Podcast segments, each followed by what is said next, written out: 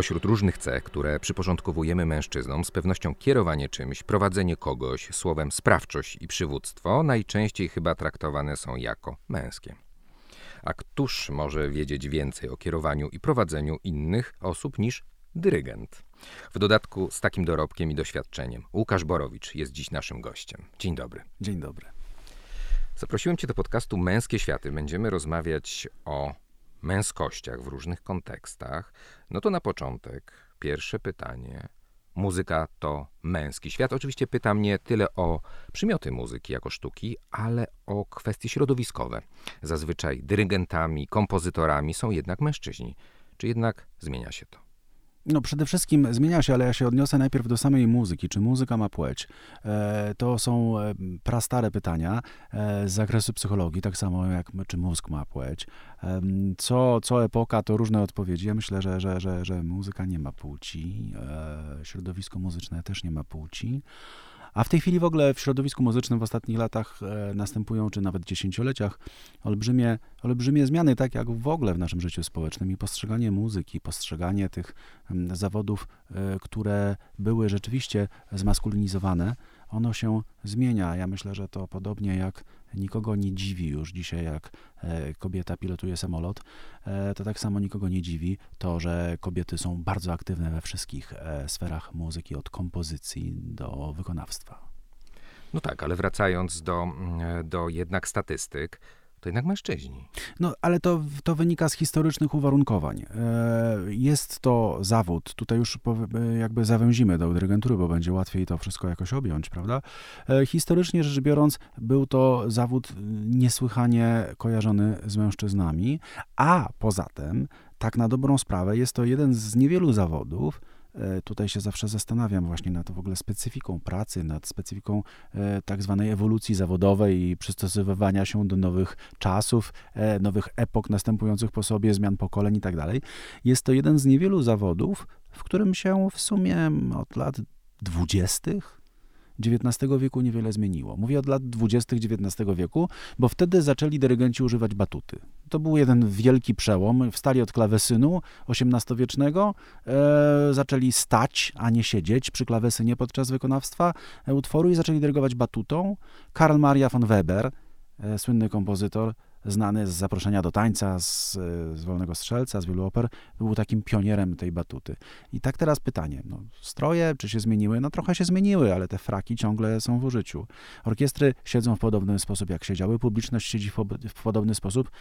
Słuchaj, no tak na dobrą sprawę, trudno mi wskazać drugi zawód, w którym przez ostatnie 200 lat, no bo było 200 lat temu, kiedy Weber dyrygował, mało co się zmieniło. W związku z tym to jest w jakimś sensie zawód przeniesiony w czasie, zawód gdzieś tam w jakimś sensie e, no, skamielina i z tego wydaje mi się też wynika to, że te zmiany, które we wszystkich innych zawodach nastąpiły, no, cała rewolucja XX wieku, prawda, drugiej połowy XX wieku, sprawy oczywiste, one do muzyki przyszły trochę później. W muzyce rzeczywiście wszystko się zmienia trochę później, no ale to ma historyczne uwarunkowania, to jest w ogóle coś takiego, co się mało zmienia. Czyli chcesz powiedzieć, środowisko muzyczne jest wybitnie konserwatywne? Nawet nie, po prostu muzyka sama z siebie, ona reaguje na zmiany czasów dosyć, e, powiedziałbym, e, spokojnie.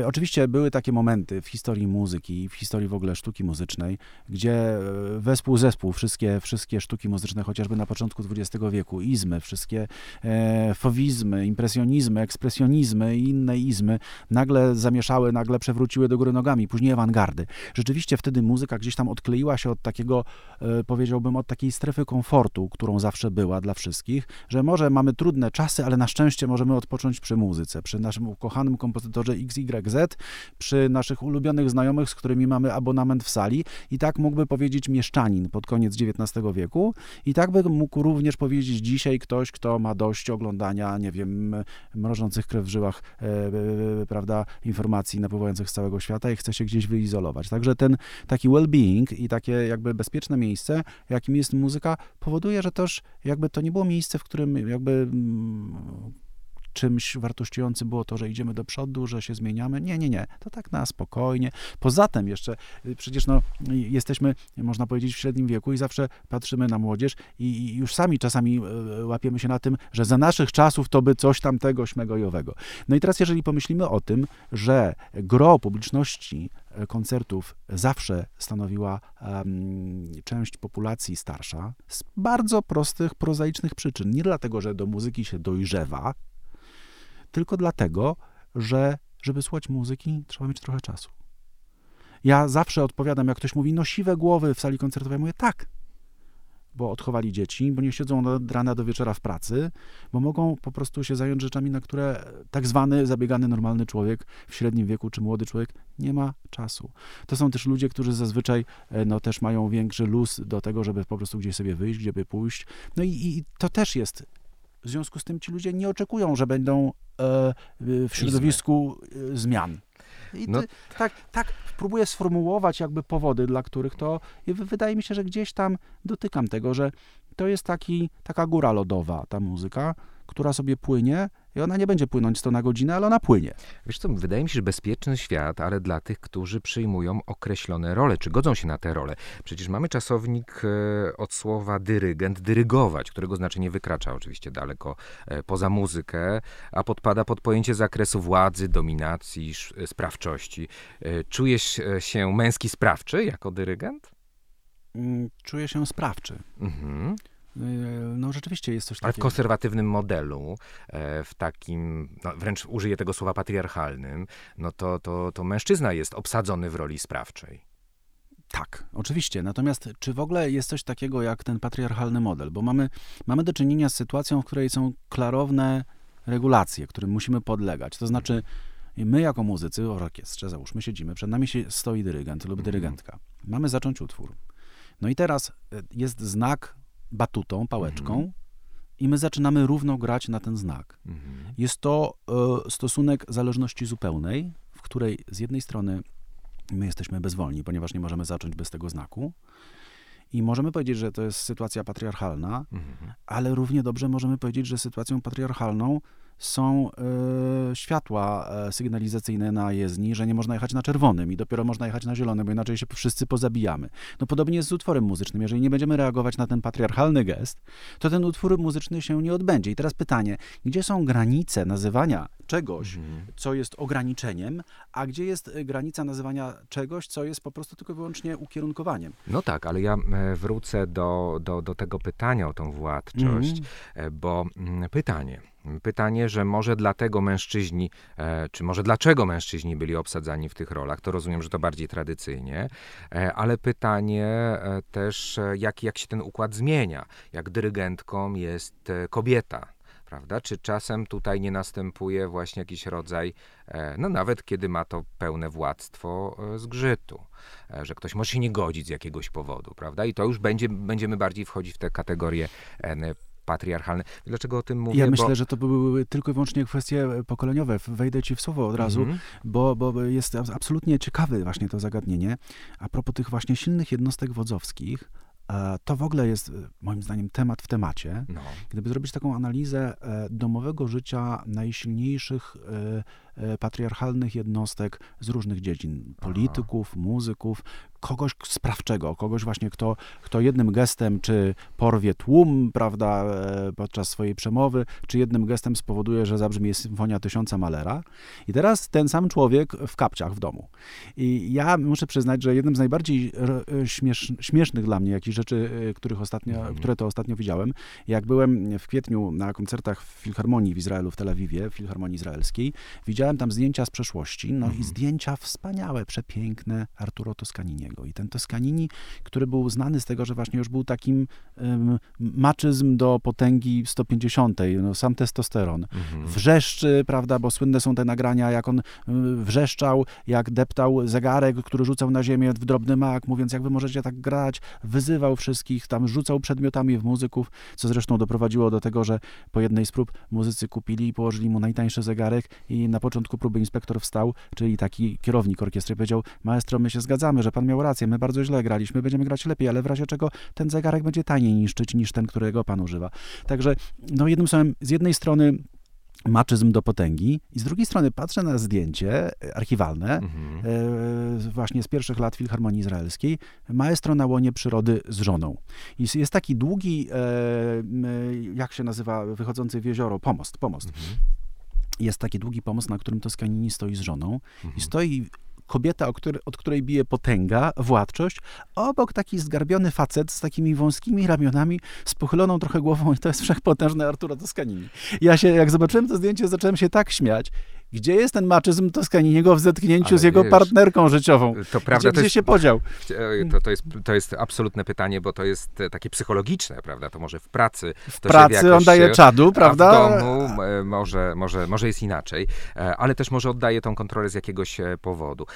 Ale dlaczego o to pytam? Bo obejrzałem film Tarik, Kate Blanchett właśnie tam w kontekście, była takie, były takie dyskusje, takie szemrania w kontekście jej jako kobiety, kobiety dyrygentki, że to, że oczywiście był ten element, no, jakby trochę nie spoilerować tego filmu, e, e, władzy i użycia tej władzy, e, ale też to, że właśnie no, pierwsza kobieta, przynajmniej w tej formule filmu, która e, dyrygowała tak zacną orkiestrą, też tam Mahler, tylko tam piąta, mhm.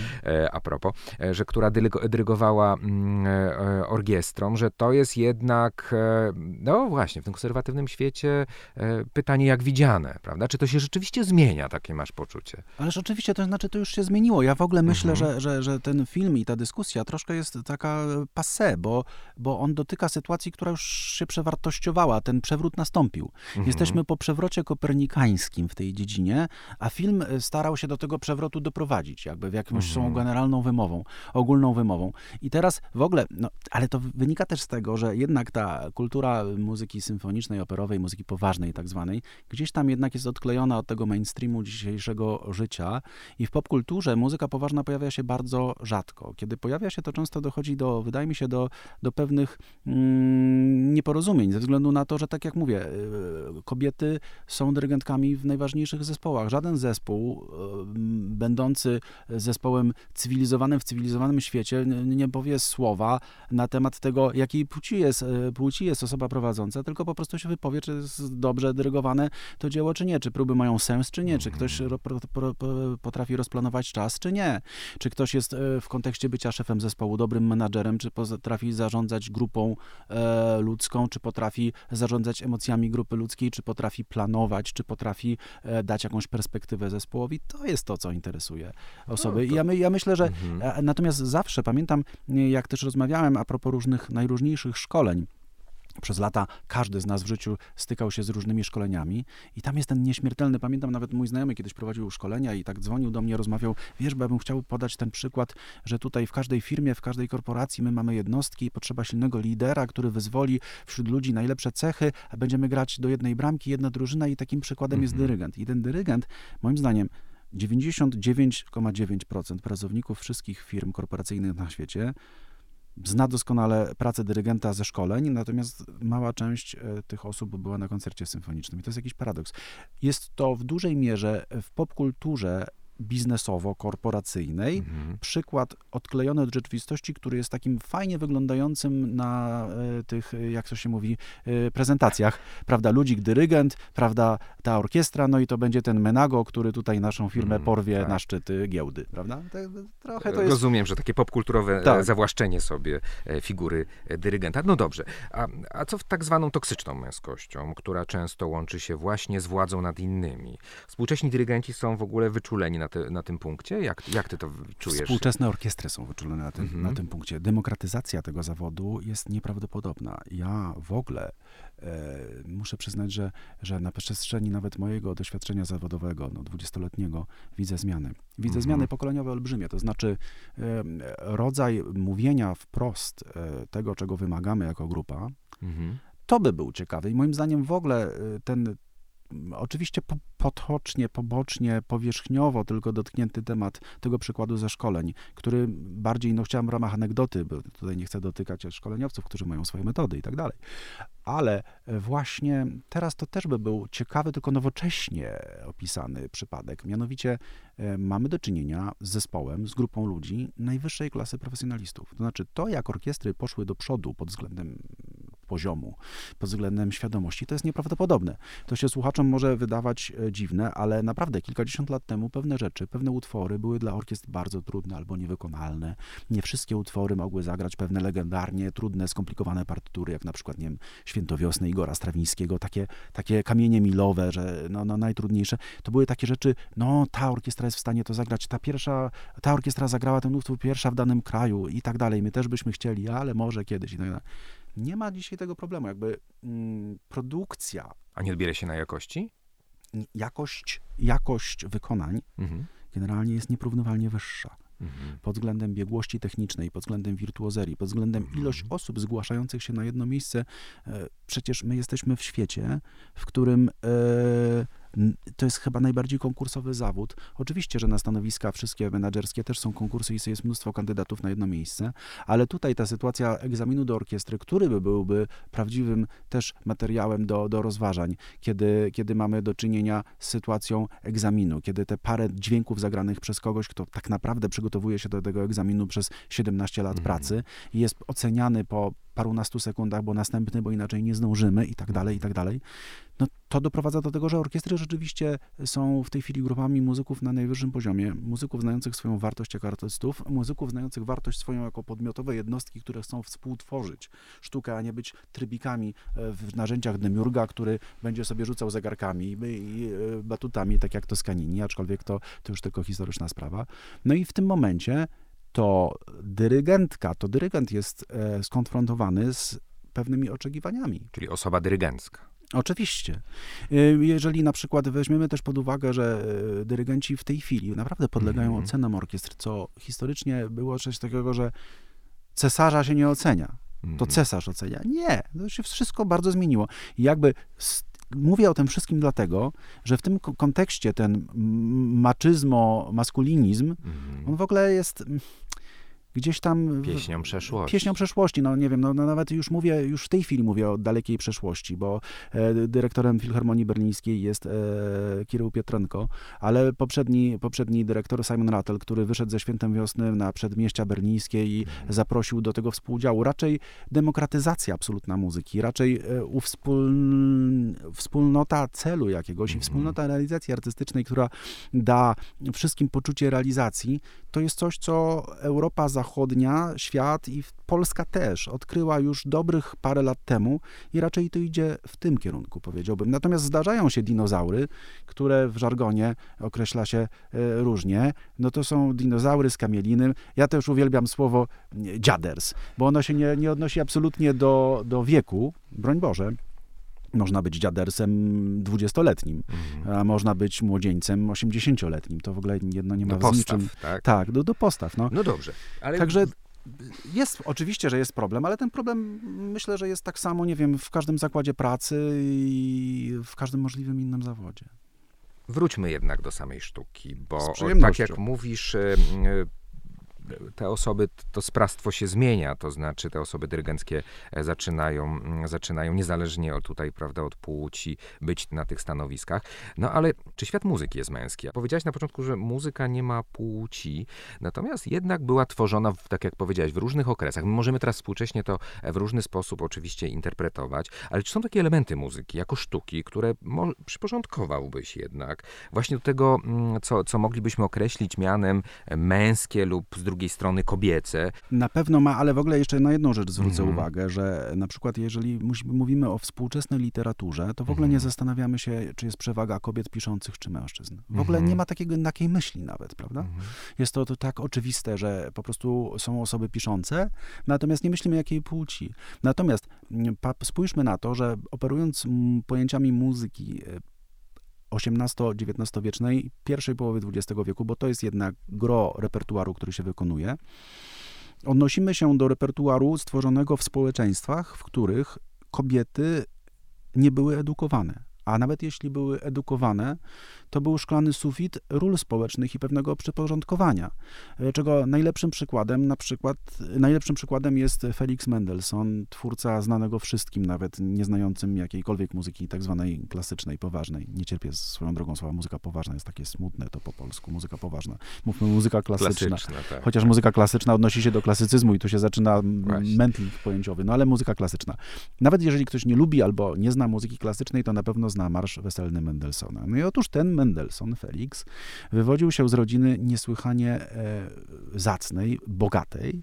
Jego ojciec był bankowcem. Cudowne połączenie ze względu na to, że ojciec bankowiec, natomiast dziadek filozof, Mojżesz Mendelssohn, zresztą tłumaczony na polski na początku XIX wieku. Fantastyczne, fantastyczny filozof. No i w związku z tym, jak się ma dziadka filozofa, a ojca bankiera, no to generalnie wiadomo, że nie będzie... konkurować. Nie, nie, ale wiadomo, że w domu nie dość, że będą, będą pieniądze, to, to jeszcze w dodatku dziadek powie, co robić.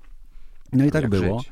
I Felix z siostrą byli dziećmi, które były najlepiej wyedukowane chyba w swojej epoce. Zresztą jak odkrył e, ojciec, że oboje i córka i syn mają wielkie uzdolnienia muzyczne, to, to, to niech dzieci pokomponują. I tak jak my dzisiaj mówimy, to może dzieci coś porysują, to on, to jak pokomponują, to tatuś kupi orkiestrę i orkiestra zagra. No i to rzeczywiście w takich cieplarnianych warunkach e, wzrastały e, te dwa talenty. No z tym, że Felix jest jednym z najważniejszych kompozytorów dzisiaj znanych, a jego siostra Fanny ciągle pozostaje na obrzeżu, pomimo że ona komponowała, ale po prostu kobiecie wtedy nie wypadało komponować i Niektóre z utworów Mendelssohna podobno to są autorstwa siostry, które były wydane pod jego imieniem. I teraz spójrzmy na to z tej mhm. perspektywy. Jeżeli nawet najwybitniejsze, najbardziej wolne jednostki w tamtych czasach były skrępowane tym e, bandażem społecznych e, konwenansów, społecznych niemożliwości, to nie możemy mówić, że muzyka jest męska. Po prostu mhm. ten świat wyprodukował męską twórczość.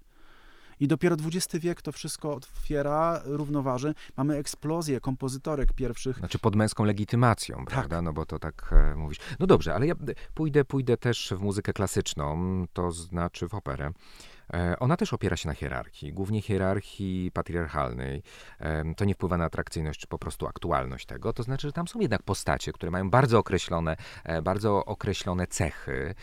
I, i pytanie, jak możemy współcześnie to no właśnie, zinterpretować, żeby zachować jednak to, co, e, co było mm, e, jakby ważne dla utworu, e, a jednak pokazać to w odmienny sposób. Czy tylko formą?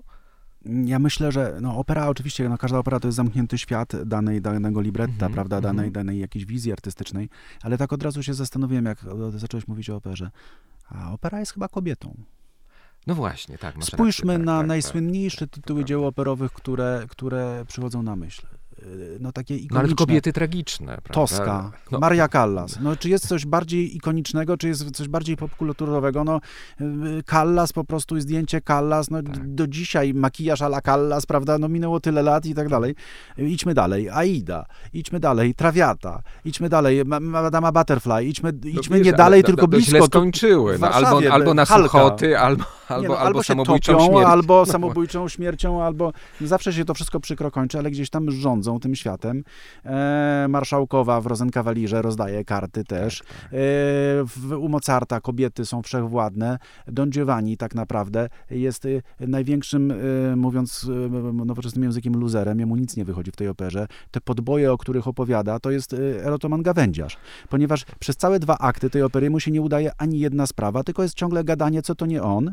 Natomiast wszystkie jego sprawy lega, legną w gruzach, prawda? Mm. I, I jemu się nic nie udaje, a kobietom udaje się wszystko. A Donna Anna, która robi co chce, jeszcze na końcu mówi narzeczonemu, wiesz co, ale to, to poczekamy, zobaczymy, jak się sprawy rozwiną opera jest kobietą i kobieta w operze jest zwycięska. To ja to mówię, i to nie mówię z perspektywy jakiegoś takiego opowiadacza, że, e, że ja się nie zgadzam. No tylko... tam zwycięska to, to, no tak, znaczy jest, jest w centrum uwagi. E, e, z tym zwycięstwem to ja bym był ostrożny. A ty mówisz kawaler Srebrnej Róży. To, no właśnie, pytanie tam, te trzy postacie. Wychodzi poza płeć jakby. No to te... też jest ta labilna płciowość w tak, operach. Która w ogóle ma e, też, e, jakby no, biorąc pod uwagę e, muzykę epoki kastratów.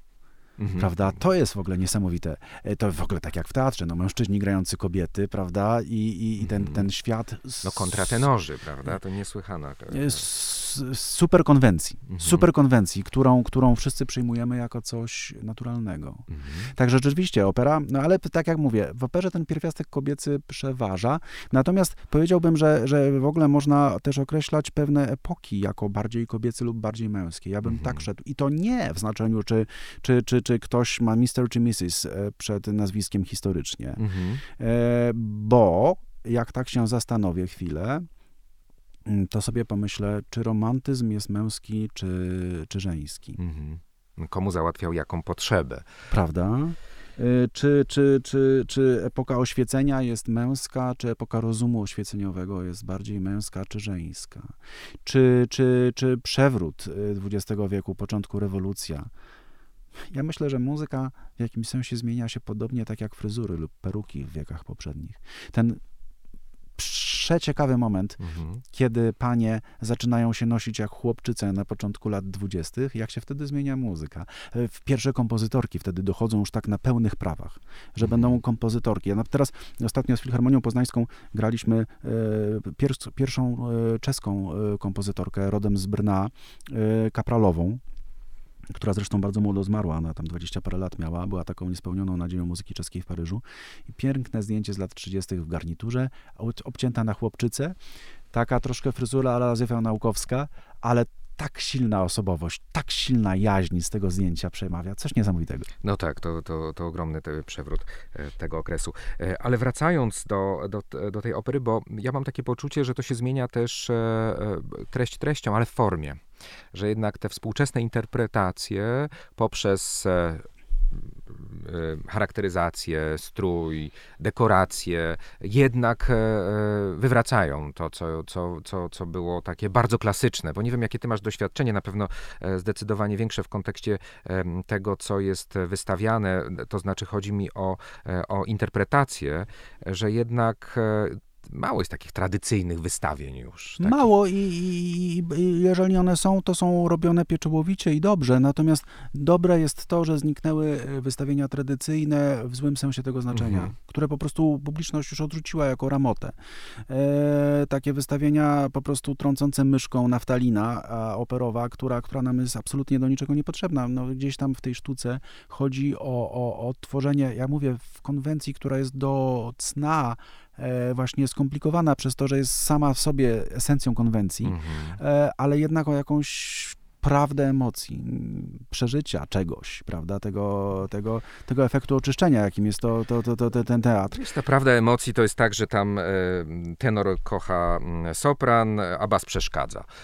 Tak, ale czasami właśnie jak słuchamy czy Callas, czy dzisiaj kogoś, e, czy jakiegoś fantastycznych tenorów z przeszłości, czy dzisiaj wspaniałych mhm. śpiewaków, to nawet w historii, która jest błaha, która jest, e, która jest naprawdę, powiedzmy, papierowa, jeżeli ktoś zaśpiewa, to jest siła opery. Dlatego, jak, jak byłem byłem dzieckiem czy nastolatkiem, ja ciągle słyszałem wszędzie, wszyscy mówili, opera to jest żywy trup, to jeszcze parę lat i w ogóle nikt nie będzie na to chodził. Przepraszam.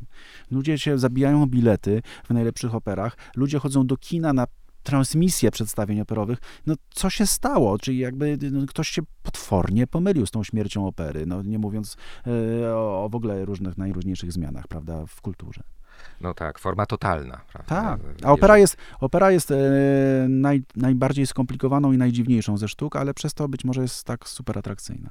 Ale też niestety jest dość hermetyczna, bo wymaga ogromnego też zasobu, jeżeli chodzi o wiedzę ale z drugiej strony jest otwarta, bo yy, ja pamiętam, siedziałem kiedyś yy, podczas przedstawienia operowego wśród publiczności przed jakąś dwójką młodych ludzi, która widać była no, taka typowe randkowe wyjście i miała być krótsza ta opera, wymęczyli się trochę już nieważne jaki tytuł, ale właśnie skończyło się, było to jedno z arcydzieł muzyki. Oni powiedzieli, no gdyby nie te dekoracje, to byśmy nie wytrzymali, tak do siebie powiedzieli. No, no pomyślałem, okej, okay, ale no może, ale może jeszcze pójdą raz, tak. może jednak coś ich tam, ta strzała tego Amora e, operowego e, gdzieś tam uderzy. Nigdy nie wiadomo, kiedy kto chwyci. I No nie, wiesz- nie należy w ogóle ludzi potępiać, czy komuś się podoba, czy nie. Nie, no Spokojnie. Ale Mam- wiesz, w arsenale uwodziciela to filharmonia i opera, e, czy muzyka klasyczna jest, ma ten swój, prawda, atomowy, można powiedzieć, ale to, siłę ale, rażenia. ale już wracając do tego, o czym mówiłeś na początku, no, ale w jakimś sensie patriarchalnym. To znaczy, że ten mężczyzna, co zaprosi do opery i potem na kolację, tak? No to ja myślę, że dzisiaj... Ale może się zaproszą, ale Mm. chodzi o to, że to też jest takie, e, że jednak to jest taka, taka, taka pieczęć chwili, prawda? Że to jest takie coś, coś wyniosłego, coś, co wymaga formy, coś, co jest e, kulturą wysoką i to, i to tak, i ta takie Toska na, na, na- na scenie, prawda? Tak, tak, tak. no, no, ży- żyła, żyła sztuką i żyła miłością. Tak, tak. No dobrze, ale wracając może do tego, wychodząc z tej opery. Poza dyrygowaniem masz także doświadczenie edukatorskie jako wykładowca.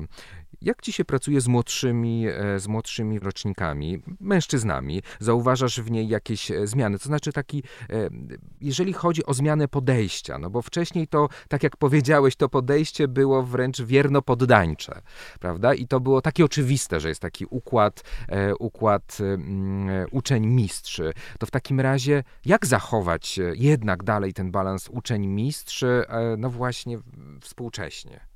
Ja muszę przyznać, że b- przez te lata, b- przez które zajmuję się nauczaniem dyrygentury, Mhm. y, idealnie rozłożyły się proporcje płci studentów w mojej klasie 50 na 50 e, i ja w ogóle nie widzę żadnej różnicy w, w rozmowie, natomiast absolutnie te kontakty ze studentami Mhm. są dla mnie bezcenne ze względu na to, że, że ich spojrzenie na, na w ogóle na życie, na to, jak, jaka, jaka jest rzeczywistość dzisiejsza, jak też widzą muzykę, jak widzą muzykę przeszłości, e, otwiera mi też oczy na to, jak patrzy to młodsze pokolenie na wszystko to, czym się zajmuje i czym my się zajmujemy. Natomiast y, y, no ja w ogóle y, jestem za tym partnerskim takim stosunkiem przekazywania i prac w pracy z orkiestrą i w pracy ze studentami, dzielenia się pewnymi sprawami i ułatwiania.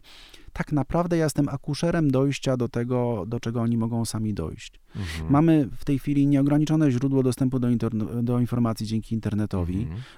E, wiedza tajemna w postaci książek z biblioteki, których nie można wypożyczyć i trzeba je wynieść, jak się człowiek zapisze na listę do pana z ksero, który e, pod wąsem burczy i zawsze ma zamknięte, to już jest przeszłość. To jest przeszłość dawnych czasów, w których ja studiowałem, kiedy naprawdę wszystko z trudem trzeba było zdobywać i tak dalej. Oni mają wszystko na wyciągnięcie ręki i czasami po prostu e, nie zdają sobie z tego sprawy. Jest bardzo ciekawym dla mnie doświadczeniem wskazywanie na ten ocean, Oj, ale wiesz, tutaj, jak, jak pozwolę sobie tutaj, no tak, że nie zdają sobie sprawy. Pewnie wiedzą, że są uprzywilejowani. Myślisz, że nie? Znaczy wiedzą, ale jeżeli ktoś się urodził z telefonem w ręku, Mhm. to e, trudno mu wytłumaczyć i trzeba mu wytłumaczyć, jak to Mhm. było bez tego telefonu. To są takie oczywiste sprawy, ale no, mamy pokolenie e, cyfrowe, Mhm. prawda, wychowane cyfrowo i to są ludzie, którzy mają też inny sposób postrzegania rzeczywistości. Jakby zbadać dzieciaki, które wychowują się. Ja no, bardzo często dy, dyskutuję na temat e, jakości, e, p- i- a szyb, prędkości akcji w bajkach rysunkowych. Jak często przecież jak się siedzi i patrzy, jak rodzice chcą uciszyć dzieci, spawulunować je w jakimś sensie i dają te na, na, na iPadach te jakieś bajeczki, w których po prostu mi się robi niedobrze po minucie od prędkości tego migania. Tak. Co się dzieje w tych mózgach? Jak te mózgi dorosną potem? One będą inne, czy gorsze, czy lepsze, to się zbada w następnych pokoleniach. Ale no, każda, każde pokolenie jest inne, chociażby przez ten przełom digitalizacji, którego Mhm. byliśmy świadkami, ale nie rozumiemy jego efektów do końca, bo one się dopiero okażą. Ja jednak cofnę się do, do też Twoich doświadczeń. Jesteś uczniem wybitnych polskich dyrygentów, Bogusława Madeja, Antoniego Wita. E, we współczesnej muzyce nadal istotna jest ta relacja uczeń-mistrz i też w jaki sposób wpłynęły, e, wpłynęły te relacje na Ciebie jako dyrygenta, e, ale też może szerzej jako na dojrzałego mężczyznę. Bo tam było silnie, prawda, takie, e, jak powiedziałeś, ustawione w bardzo określonych Tak, e, w tak, kategoriach. Tak. Niesamowicie. I ten stosunek e, mistrz-uczeń Mhm. e, nie podlegał dyskusji, nie podlegał e, kwestii w ogóle negocjacji, tak Mhm. bym powiedział. Był określony e, jak tezy Lutra po prostu. Nienaruszalna Mhm. a sprawa. No i tylko pytanie. E, Wydaje mi się, że, że, że w ogóle to jest ciekawe. No, tak jak powiedziałem, zawód, który, którego e, rzemiosło nie zmieniło się. Zmienia się e, chemia, zmienia się energia wspólna zespołów, rodzaj. Ale myślisz, że ci zabrało to coś, że to była taka silna hierarchia? To znaczy, że to, że to jest tak, że był ten układ y, niedyskutowalny? Nie. Nie, myślę, że to mnie kształtowało i Mhm. to, to, mi, to, mi, to mi dało pewien rodzaj autodyscypliny. Natomiast oczywiście, e, no to jest w ogóle pytanie, jak, jak, jak przekazywać rzemiosło, Mhm. mówię rzemiosło przez duże R, Mhm. y, które, które jest nieprzystające do dzisiejszych czasów. E, I są dziedziny, wydaje mi się, w których relacja mistrz-uczeń rzeczywiście e, ma, e, ma sens. Y, I oczywiście ja już y, próbując przekazywać swoje doświadczenia, Mhm. ucząc, być może formułuję niektóre rzeczy inaczej, biorąc pod uwagę, że też jestem przedstawicielem innego pokolenia, ale widzę, że to inne pokolenie, młodsze ode mnie, które będzie to w przyszłości przekazywać, też to wszystko zmieni. Natomiast m, zależność w, e, w, w sprawach związanych ze sztuką, ale to najgorsze jest to, że wszyscy jesteśmy niewolnikami romantyzmu, który w sposób sztuczny i PR-owy, mówiąc dzisiejszym językiem, Mhm. wywalił na jakiś postument artysta e, rozmawia z Bogiem i będzie takim pośrednikiem pomiędzy górą a, a, a, nami. Mhm. No i tak Franciszek List, jak te włosy do tyłu zaczesał, to tak do dzisiaj w tym wszyscy tkwimy, prawda? Y, I, i, i, taki przewrót, który, który z Bacha, który był rzemieślnikiem i powiedziałby piekarz piecze chleb, a ja robię muzykę, prawda? Nagle się zrobił ten kapłan sztuki. I do dzisiaj jakby tkwimy wszyscy w tym szachu tego kapłaństwa. Mhm. No i to kapłaństwo trzeba przekazywać w związku z tym, prawda, kapłaństwo, a nie jako... No tylko udzielać ze swojej pełni, tak? No Tylko właśnie, także to jest, to jest i z jednej strony ja myślę, że zupełnie obdarcie tego z, tego z tego przekazywania jednak czegoś ważnego też jest niedobre. Bo my jednak, no, mówiąc o muzyce, przekazujemy swoje doświadczenia. Czy one są mistrzowskie, czy, czy nie są, to już nie nam oceniać, ale rzeczywiście no, przekazujemy doświadczenia. W związku z tym ja będę prowokował, wiesz, bo tak sobie myślę, prostymi, czy człowiek, który uczy kogoś jeździć samochodem, to jest relacja mistrz i uczeń?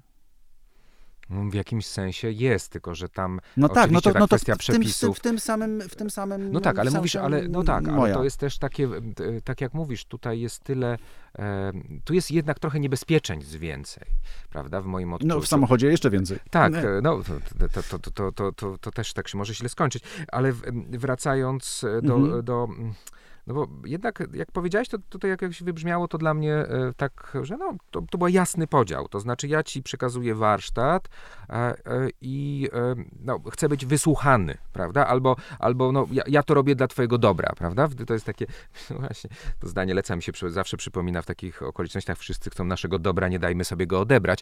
Ale chodzi, ale chodzi mi o to, że jednak to jest coś niedyskutowalnego, prawda? I mówię, że tak, to mnie ukształtowało, to dało mi dyscyplinę, Tak, dało ale mi... to, to ja powiem dzisiaj, że dzisiaj studenci e, może nie kwestionują, ale pytają.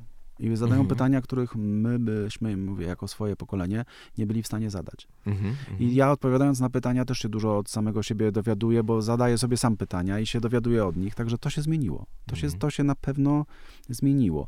Natomiast y, sam pomysł na to, że to jednak jest przekazywanie, się nie zmienił, tylko Mhm. jakby otwartość. No jest, jest przepływ w obie strony, tak bym powiedział i tego nie było. Także tutaj upatrywałbym, wiesz, takiej najpoważniejszej różnicy. Czyli co, czas zmienić fryzurę u tego liszta. No tak, on biedny, ale tak mówię, ci, ci artyści kapłani, no wi- do dzisiaj są osoby, które stylizują się na bycie kapłanami sztuki, czy Mhm. kapłanami sztuki y, muzyki klasycznej, czy muzyki rozrywkowej, że są ponad. A są ludzie, No. którzy epatują jakąś normalnością i po prostu też jest dobrze. No, każdy ma swoją drogę do Czyli tego. czas rozbić te postumenty. Tak, tak. Aczkolwiek epok po- burzenia postumentów w sztuce już było tyle i tyle było tych rewaloryzacji, że, że to też jest zawsze niebezpieczne. Tak zupełnie na koniec, bycie liderem, przywódcą, osobą, która kieruje zespołem, to dla ciebie frajda? Tak. Tutaj być może to zabrzmi samolubnie, ale e, tak, dlatego że, że rzeczywiście e, no, mam, mam decyzyjny wpływ. Mhm. E, A mógłbyś coś więcej powiedzieć o tych emocjach, które ci towarzyszą? Chociażby to, że na przykład mam pewne marzenia związane z jakimś repertuarem i czasami udaje mi się je spełniać, mając możliwość zagrania danego utworu, o którym marzyłem. No to to jest Mhm. super. Gdybym na przykład był muzykiem w orkiestrze, i miałbym dyrygenta, którego smak muzyczny jest zupełnie inny niż mój, to pewnie bym się męczył, bo grałbym muzykę, której nie chcę. No i tu jest prosta sprawa, no po prostu to jest troszkę tak, A ty wiesz, że- ty możesz batutą zdyscyplinować. Niestety powiedziałbym, że to jest kolejne takie właśnie, e, wiesz, jesteśmy w szponach tych klisz z tych szkoleń. Żaden dyrygent nie, nie, tak naprawdę nie dyscyplinuje. No, ten Toscanini próbował, ale Mhm. żona go zdyscyplinowała, tak jak opowiadałem o tym zdjęciu. Mało osób sobie zdaje sprawę, że Herbert von Karajan, który jest określany jako taki właśnie największy despota i prawda, to, to, to, Tak. on na koniec on zerwał z orkiestrą, która mu powiedziała, że, że, że berlińska filharmonia, że już nie. Przecież tuż przed końcem życia on, on, on, on się rozstał z filharmonią berlińską, której był niepodzielnym Znaczy, władcą. ona się z nim rozstała. Tak, no to jest troszkę taka abdykacja jak, jak, jak car Romanow, prawda, Mi- Mikołaj II. Także, Mm. także a, a dzisiaj już naprawdę nikt nie jest carem, tylko wszyscy są wybierani parlamentarnie. Także, także tu są olbrzymie zmiany. Olbrzymie zmiany i, i, i wiesz, jeszcze wracając do kwestii płci i tego, jak to wygląda, kwestia patriarchatu, mm, ona się, wydaje mi, w ogóle e, bardzo łączy i w jakimś sensie się stapia w ogóle z kwestią e, liderstwa, jeżeli Mhm. tak można powiedzieć, i tego, jak dzisiejszy świat e, będzie to widział. A z drugiej strony, już powiem tutaj Mhm. górnolotnie i tak jakbym, jakbym mm, wiesz, silił się na to, że mam wiedzę z innych dziedzin.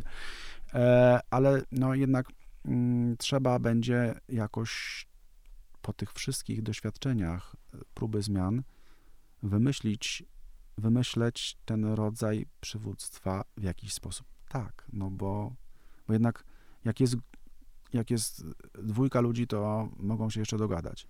Ale jak Tak. jest trójka, Mhm. to już ktoś musi podjąć decyzję w imieniu trójki. I, i każdy zawód, sport, zajęcie grupowe Mhm. wymaga przywództwa. Mhm. No, ale to jest ta różnica pomiędzy władcą absolutnym a liderem, prawda? Że to się, to się zmienia w tym względzie, że e, z, tak jak powiedziałeś, z władcą absolutnym się nie dyskutuje, jego się można tylko czci, czcić.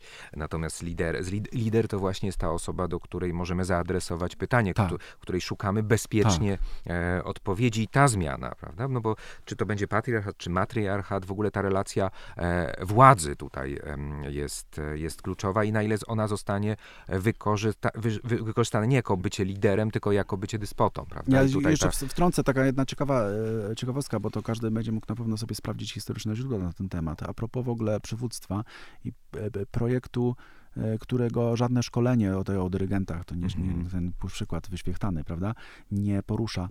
W Związku Radzieckim po rewolucji październikowej był pomysł, ponieważ wszyscy stwierdzili, że tutaj jako klasa robotnicza i tak dalej, że dyrygent to jest taki burżuj, że to jest symbol e, ancien reżimu i tak dalej, Mhm. był pomysł, żeby stworzyć orkiestrę, która będzie grała bez dyrygenta.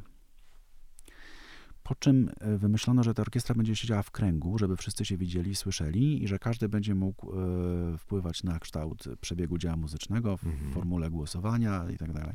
Niesłychanie ciekawy eksperyment. Nie wiem, czy się zachowały jakiekolwiek nagrania tego zespołu, no bo to same pierwsze lata Związku Sowieckiego, także natomiast są jakieś tam fotografie, jakieś tam, ale przedziwna sprawa, no to umarło śmiercią jakiś w ogóle, no wiadomo, że w Rosji ten awangardowe otwarcie kultury y, trwało chwilę, a potem od razu przykręcono śrubę. No i po czym jakiś chichot historii tragiczny zupełnie, że wrócili ty, ci dyrygenci jednak radzieccy do tych i, z pers- perspektywy historii ci, oni byli chyba najokrutniejsi ze wszystkich, o których czytałem. Dziwne to wszystko, jak, jakimi A to co, nie drogami- wyszło? Nie wyszło, tak? Jakby w tym... Nie wyszło, oni z tego zrezygnowali. Mhm, czyli to nie dało się zachować e, jakby, jakby porządku. Te, No ale może było troszkę tak, już, y, już nie popadając w takie poważne tony, y, że jedną z moich ulubionych sztrajf, bo jestem miłośnikiem e, detali e, w Misiu Barei i tam jest na jednej ze ścian wisi taka sztrajfa, na której jest napisane więcej dyskusji przed podjęciem decyzji. To może to zaważyło na tym, że ta orkiestra nie była w stanie się przygotować do koncertu. Doskon, tak, doskonała e, puenta. O tym, czy muzyka jest męska, jak to jest być muzycznym przywódcą, o hierarchii i dyrygowaniu. E, tym dosłownym na scenie e, opowiedział nam dziś maestro Łukasz Borowicz. Dziękuję Ci bardzo To ja ci bardzo dziękuję. za przyjęcie zaproszenia do Męskich Światów. Dziękuję.